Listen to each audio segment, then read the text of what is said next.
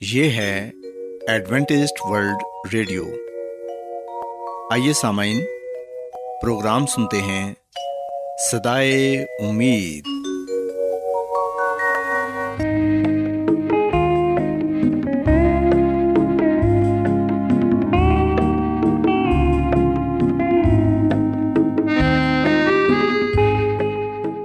سامعین، پروگرام سدائے امید کے ساتھ میں آپ کی میزبان فرا سلیم اور صادق عبداللہ خان آپ کی خدمت میں حاضر ہیں۔ ہماری طرف سے آپ تمام سامعین کی خدمت میں اداب سامعین امید کرتے ہیں کہ آپ سب خدا تعالیٰ کے فضل و کرم سے خیریت سے ہیں۔ اور ہماری یہ دعا ہے کہ آپ جہاں کہیں بھی رہیں خدا مند خدا آپ کے ساتھ ہوں اور آپ کی حفاظت اور رہنمائی کریں۔ سامعین اس سے پہلے کہ آج کے پروگرام کو شروع کیا جائے آئیے پہلے پروگرام کی تفصیل سن لیں۔ پروگرام کا آغاز ایک گیت سے ہوگا اور اس کے بعد خدا تعالیٰ کے پاکلام سے پیغام پیش کیا جائے گا۔ اور اس کے علاوہ پروگرام میں روحانی گیت بھی شامل کیے گئے ہیں۔ تو سامعین آئیے آغاز اس خوبصورت گیت سے کرتے ہیں۔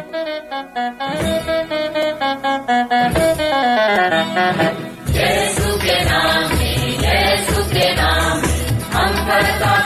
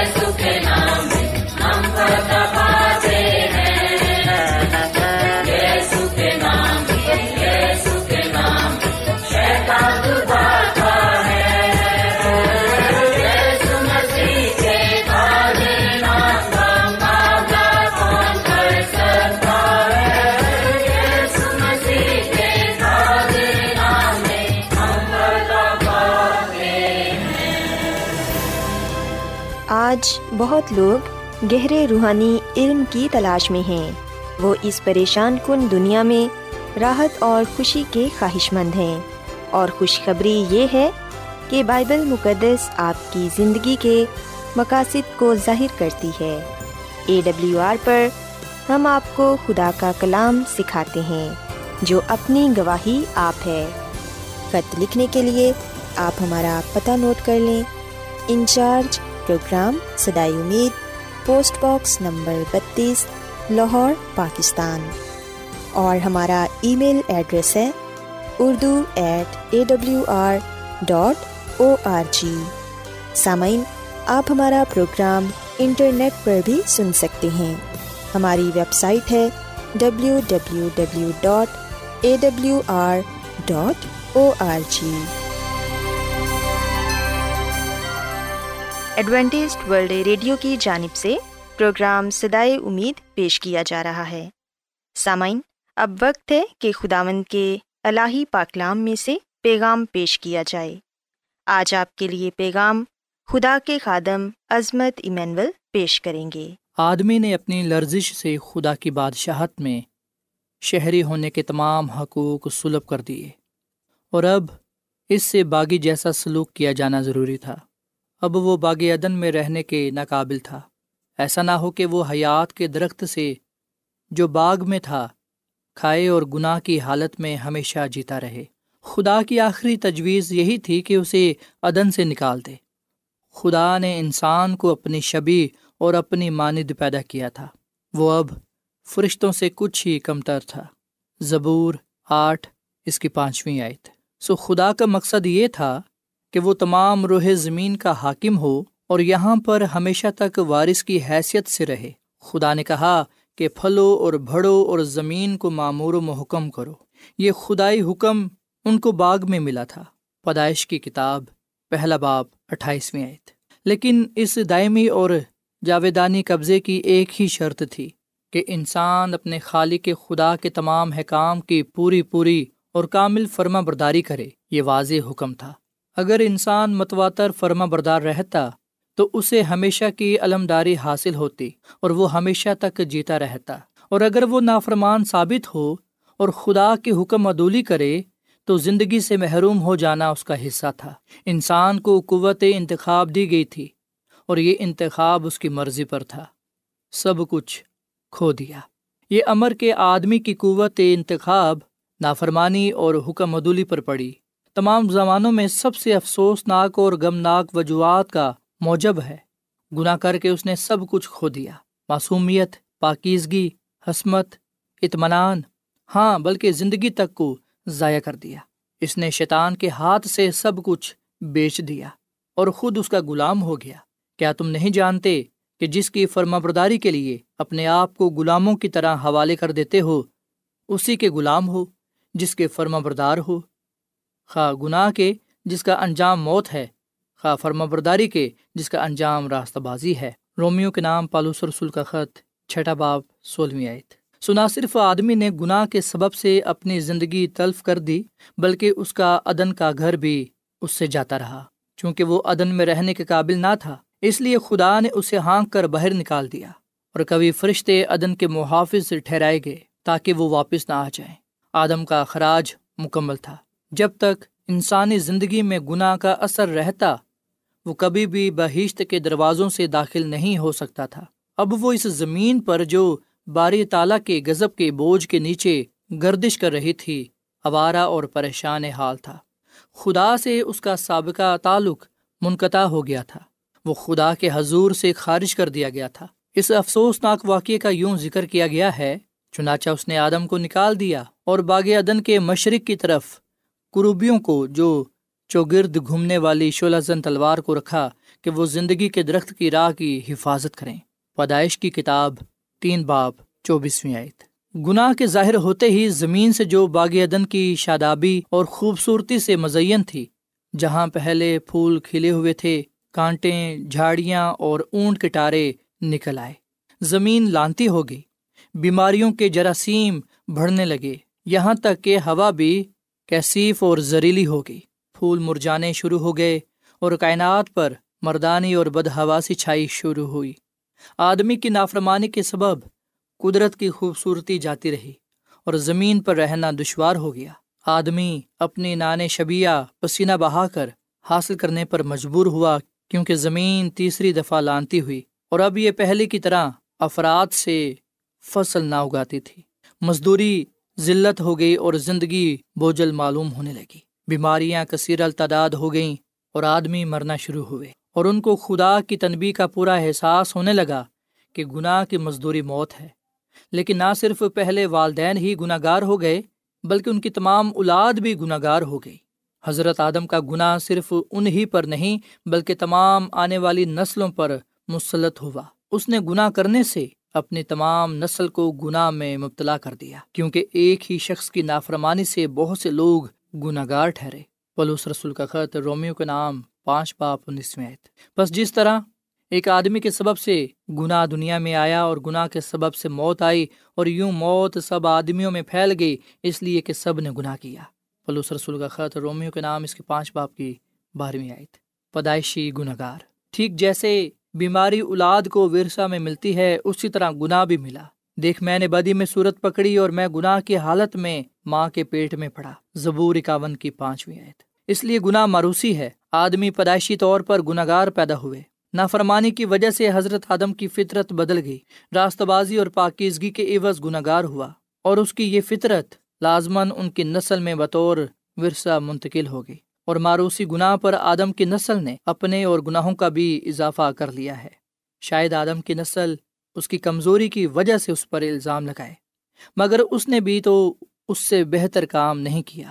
ان سب نے اس کی پیروی کی، اس لیے کہ سب نے گناہ کیا اور خدا کے جلال سے محروم ہوئے۔ پلوس رسول کا رومیو کے نام خط تین باپ بائیسویں بس کیا ہوا؟ کیا ہم کچھ فضلیت رکھتے ہیں؟ بالکل نہیں، کیونکہ ہم یہودیوں اور یونانیوں دونوں پر پیشتر ہی یہ الزام لگا چکے ہیں کہ وہ سب کے سب گناہ کے متحد ہیں۔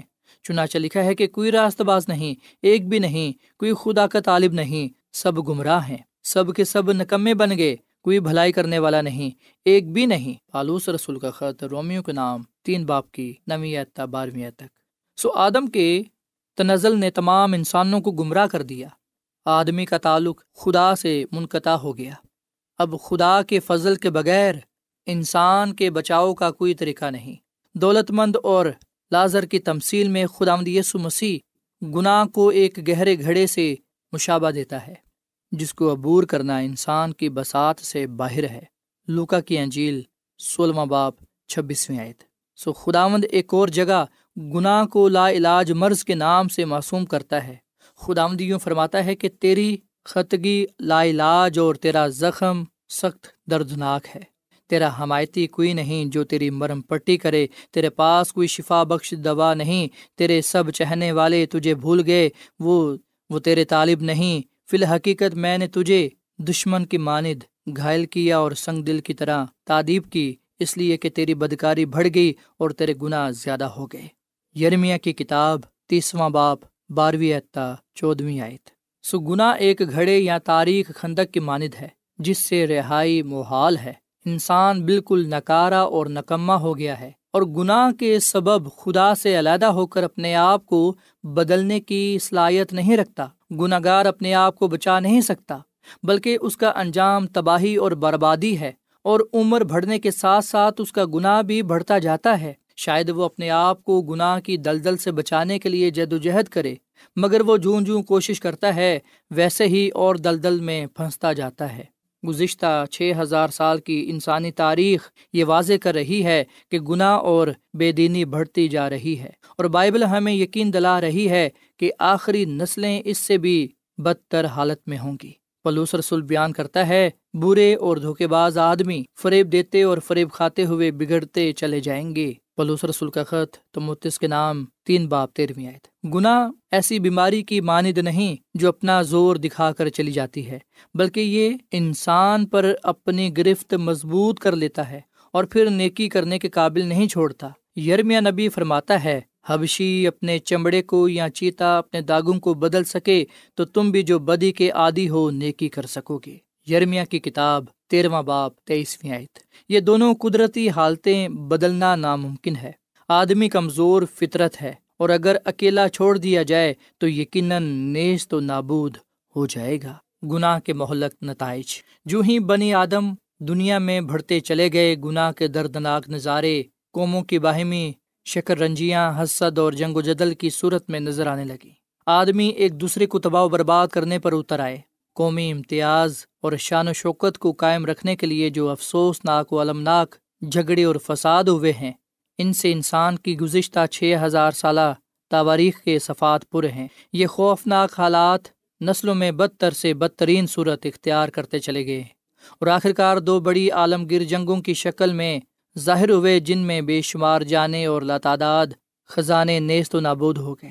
اب ایٹم بم کے دھماکے کی آواز اور جنگی انجنوں کے گڑ گڑانے کی آوازیں سنی جاتی ہیں، جن کو اقوام عالم آخری فیصلہ کن جنگ ہر مجدون کے لیے تیار کر رہی ہے جو بائبل مقدس کے مطابق انسان کے ناز اور دنیاوی حکومت کا کلا کما کر دے گی۔ انسان انہیں رازوں کو جاننے کی کوشش میں ہے اور اب اپنی دانش سے اپنے آپ کو تباہ و برباد کرنے کی کوشش کر رہا ہے۔ گناہ کے اثرات گناگوں ہیں، یہ نہ صرف دائمی زندگی کو ناقابل بناتا ہے، بلکہ عارضی زندگی کے بھی نا اہل بنا دیتا ہے۔ یہ انسانیت کو چھین لیتا ہے اور اس کے اقوائے جسمانی اور روحانی کو کمزور کر دیتا ہے۔ یہاں تک کہ خدا کا خیال تک بھی دل سے نکال دیتا ہے اور انسانوں کو حیوان بنا دیتا ہے۔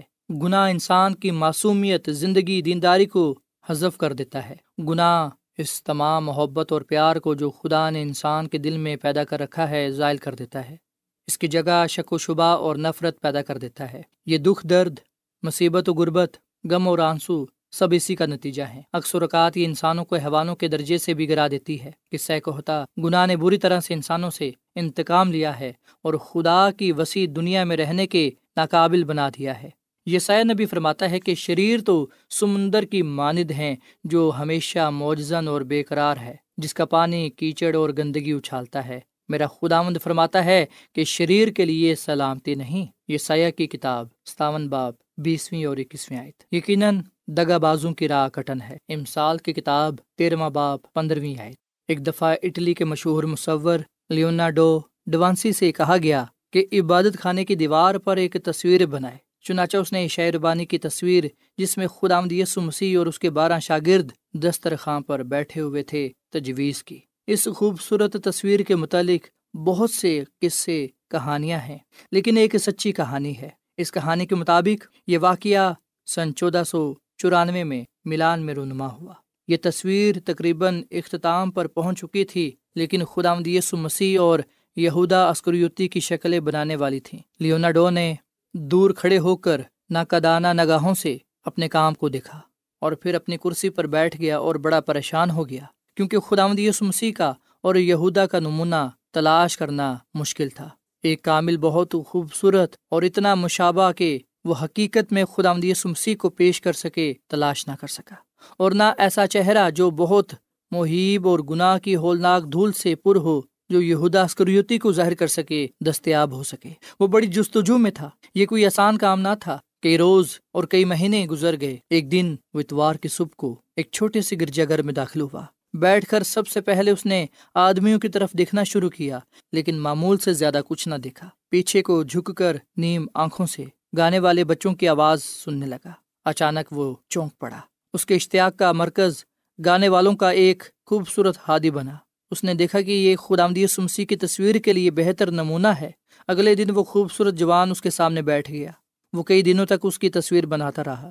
یہاں تک کہ اس کی تصویر مصوری میں آ گئی۔ اور خدا سمسی کا چہرہ مکمل ہو گیا۔ ایک دن وہ آدمی تصویر کے سامنے کھڑا ہوا۔ اس نے حیرت سے دیکھ کر بڑی حیرانی سے کہا، یہ بہت اچھی تصویر ہے، کاش کہ میں اس کی ماند ہوتا۔ مصور نے کہا، تم اس کی ماند ہو سکتی ہو، اگر تم اس کے نقش قدم پر چلو۔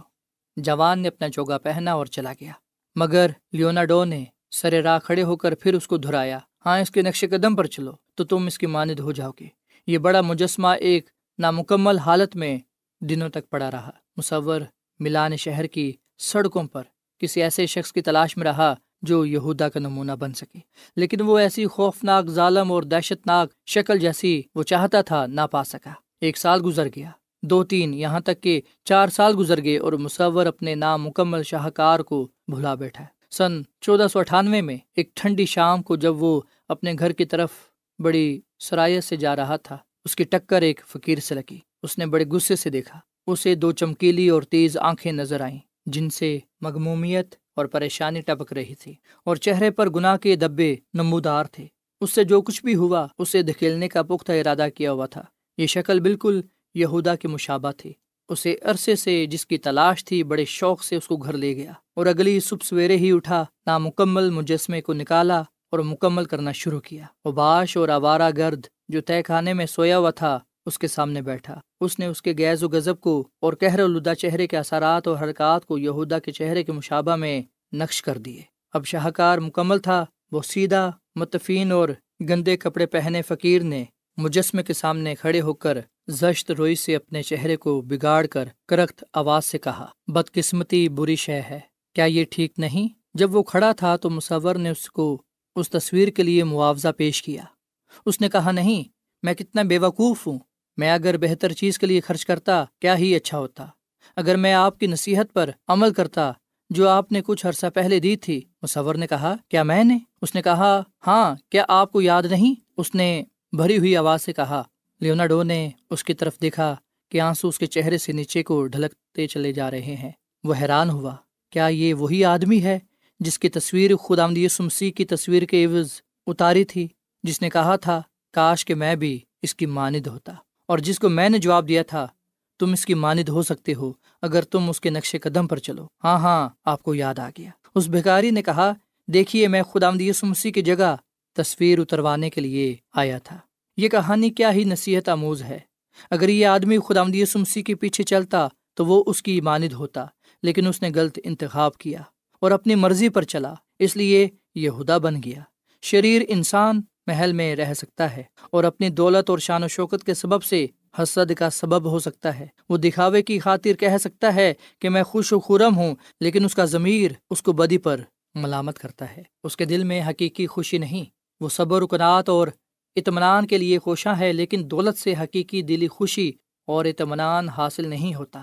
خدا مسیح نے ان سے کہا، خبردار اپنے آپ کو ہر طرح کے لالچ سے بچائے رکھو، کیونکہ جس کی زندگی اس کے مال کی کثرت پر معقوف ہو، کیونکہ کسی کی زندگی اس کے مال کی کثرت پر معقوف نہیں۔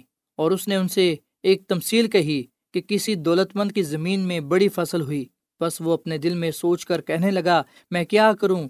کیونکہ میرے ہاں جگہ نہیں جہاں اپنی پیداوار بھر کر رکھوں۔ اس نے کہا، میں یوں کروں گا کہ اپنی کوٹھیاں ڈھا کر ان سے بڑی بناؤں گا۔ ان میں اپنا سارا اناج اور مال بھر رکھوں گا۔ اور اپنی جان سے کہوں گا، اے جان، تیرے پاس بہت برسوں کے لیے بہت سا مال جمع ہے، چین کر کھا پی، خوش رہ۔ مگر خدا نے ان سے کہا، اے نادان، اسی رات تیری جان تجھ سے طلب کر لی جائے گی۔ بس جو کچھ تو نے تیار کیا ہے، وہ کس کا ہوگا؟ ایسا ہی وہ شخص ہے جو اپنے لیے خزانہ جمع کرتا ہے اور خدا کے نزدیک دولت مند نہیں۔ لوکا کی انجیل، بارہواں باپ پندرہویں اعتا اکیسویں آیت۔ دو موتیں۔ حضرت آدم کے گناہ کا براہ راست اثر انسان کی موت ٹھہرا جو طبعی موت کہلاتی ہے۔ اور یہ انسانوں کے حصے میں مشترکہ ہے۔ اور اس کی دہلیل یہ ہے کہ تمام گزشتہ نسلیں موت کا لکمہ بن چکی ہیں۔ اور آج بے شمار بچے، آدمی اور عورتیں موت کی نیند میں تہ خاک ہیں اور شہر خاموشاں کے مکین ہیں۔ اور لاکھوں بنی آدم موت کا لکمہ بن رہے ہیں۔ دنیا میں ایک انسان بھی نہیں جس کو اپنے کسی عزیز کے دکھ درد سے دوچار ہونا نہ پڑتا ہو۔ تمام دنیا ماتم کا گھر ہے، کیونکہ گناہ کی مزدوری موت ہے۔ انسان اور اس کے گھر پر بہت بری طرح سے لانت پڑی ہوئی ہے۔ یہ سب اثرات خوفناک تو ہیں، لیکن گناہ کا یہی نتیجہ نہیں ہے۔ اس کے علاوہ دوسری موت ہے، جو بیماریوں اور قدرتی وسائل سے نہیں ہوگی، بلکہ خدا، شیطان اور اس کے ہواریوں اور گناہ کو ختم کرنے کے لیے آگ اور گندک استعمال کرے گا۔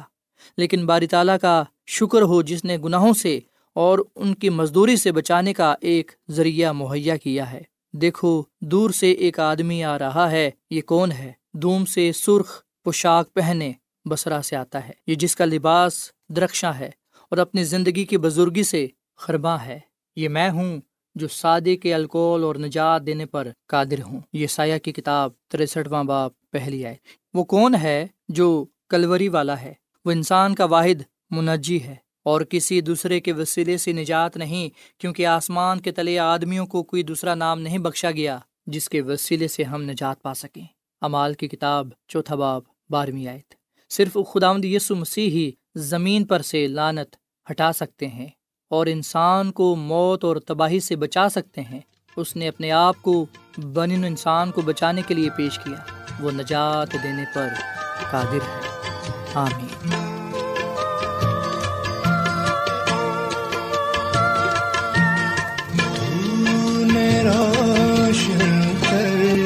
کے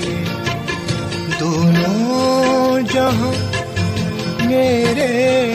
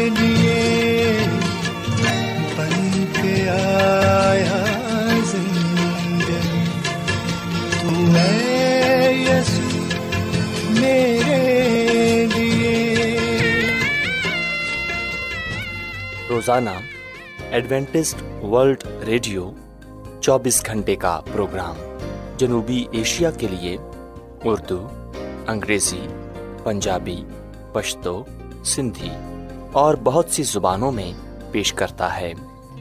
صحت، متوازن خوراک، تعلیم، خاندانی زندگی اور بائبل مقدس کو سمجھنے کے لیے ایڈوینٹسٹ ورلڈ ریڈیو ضرور سنیے۔ یہ ریڈیو آپ کی فکر کرتا ہے۔ ایڈوینٹسٹ ورلڈ ریڈیو کی جانب سے پروگرام سدائے امید نشر کیا جا رہا تھا۔ امید کرتے ہیں کہ آج کا پروگرام آپ کو پسند آیا ہوگا۔ سامعین ہم چاہتے ہیں کہ آپ اپنے خطوں اور ای میلز کے ذریعے پروگرام کو بہتر بنانے کے لیے ہمیں مفید مشورے دیں اور اپنے اور ساتھیوں کو بھی پروگرام کے بارے بتائیں۔ خط لکھنے کے لیے آپ ہمارا پتہ نوٹ کر لیں۔ انچارج پروگرام سدائے امید پوسٹ باکس نمبر بتیس لاہور پاکستان۔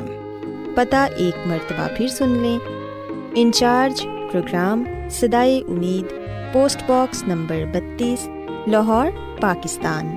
اور سامعین ہمارا ای میل ایڈریس ہے Urdu at A W R dot O R G سامعین آپ ہمارے پروگرام انٹرنیٹ پر بھی سن سکتے ہیں۔ ہماری ویب سائٹ ہے W W W dot A W R dot O R G سامعین کل اسی وقت اور اسی فریکوینسی پر دوبارہ آپ سے ملاقات ہوگی۔